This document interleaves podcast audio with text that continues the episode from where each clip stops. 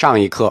我们给大家介绍了法轮殿西侧的这个大威德金刚坛城的图案，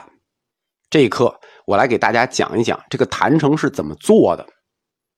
我们看到的这个坛城，它是一个彩色细沙堆积起来的大型图案。其实这不是彩色的细沙，它是把矿物颜料磨成粉，再加上石膏粉混合起来的。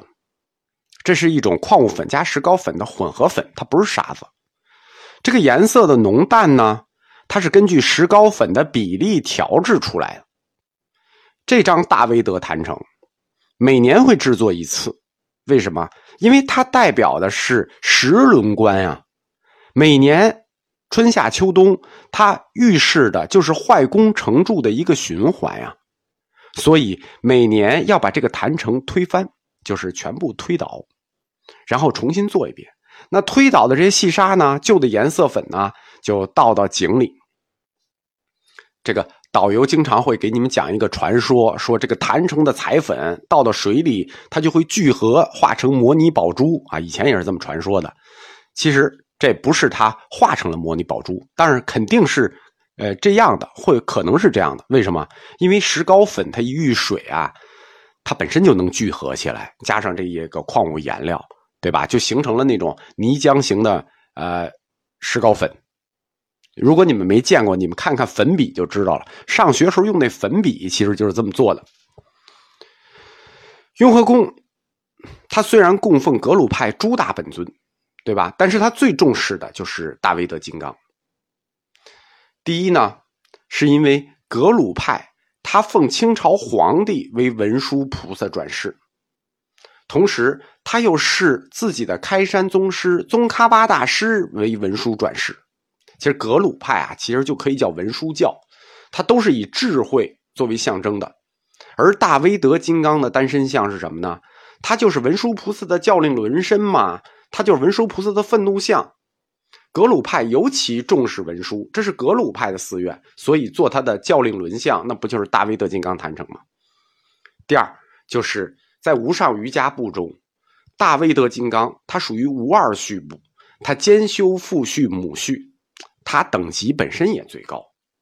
所以在雍和宫的这个收藏里头，唐卡包括坛城，包括他做的法事法会，都以大威德金刚系列居多。比如大威德金刚法会、大威德金刚驱魔神舞啊，大威德的坛城、大威德的造像、大威德的唐卡，包括护法大威德的空行，都是。我们来看一看这个大威德金刚坛城，它最外面是一个圆，中间是一个方城。这个中间的方城呢，又画成了一个井字形，分成9块。其中蓝色部分呢，代表金刚部；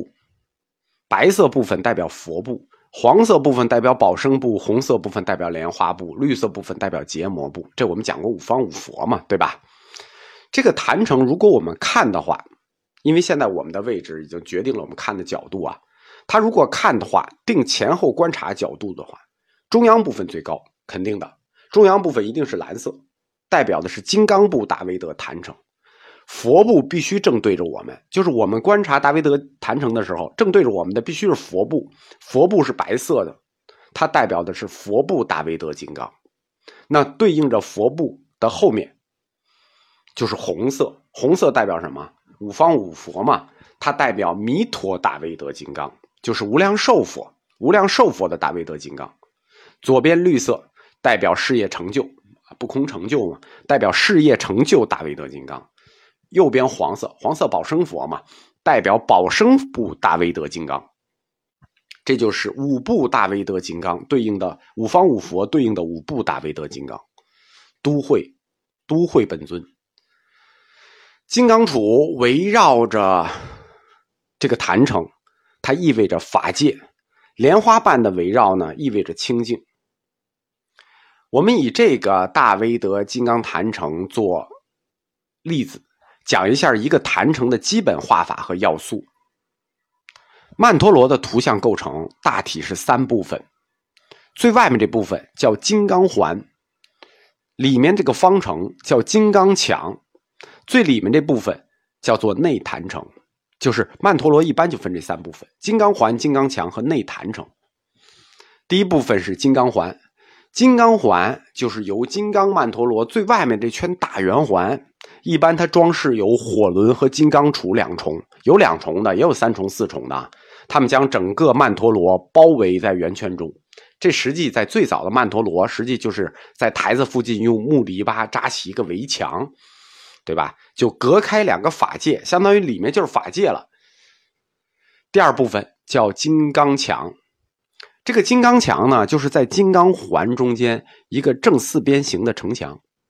哎，它还真是城墙，它的样式就是城墙，我们北京城的城墙样式就是这个样式。每一面的城墙正中会开一个城门，在城门的那个山门上会有牌楼的图案。所绘制牌楼的图案一般根据坛城所供奉的本尊有不同，这个图案也不同，有三重的、四重的、七重的、九重的，层数越高，这个坛城的等级就越高。在牌楼的顶端会装饰有象征佛法的图案，有点像庙上面比如两条握着的鹿啊，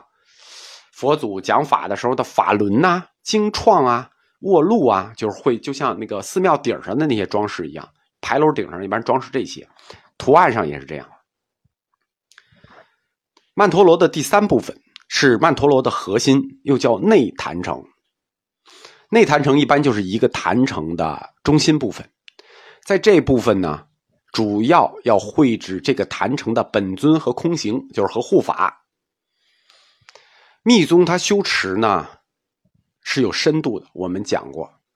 事部、行部、瑜伽部、无上瑜伽部，所以内坛城的绘制也要根据密宗四部不同的仪轨来安排，它是有层次的。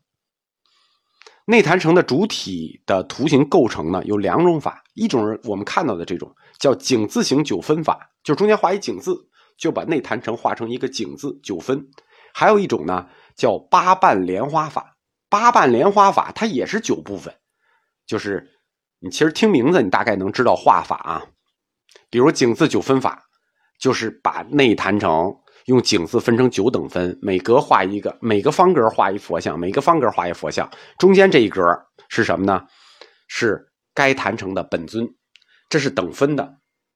还有一种就是八瓣莲花法，八瓣莲花法实际也是九部分，为什么呢？它中心一部分是个大花蕊，中心这部分大花蕊呢供奉的是本尊，然后展开八瓣莲花的形态，在每瓣莲花里呢安放这个坛城的护法神空行，中间修法者就是观想本尊，这样从上面俯视它就像一朵莲花的造型。八个莲花各有一个佛像，这个总称叫中院，外层为诸天菩萨和护法。内坛城的主要构图法就是这两种，一种是九等分法，一种是八瓣莲花法，还有一些其他的构图形式，但是都是从这两种构图形式里发展出来和演变出来的，就是基础法就是这两种，剩下的就是演变。绘制曼陀罗坛城，它无论是用彩砂绘制啊，就是这种细砂绘制，还是用唐卡绘制，还是其他形式，就还有其他形式的曼陀罗啊，不光是这个唐卡的彩砂的，它都是藏传佛教修持的仪轨和功德。修持者以坛城为观想对象，就在思维中能见到带有佛教义理的一组信息。坛城可以让我们建立起一种独特角度的世界观，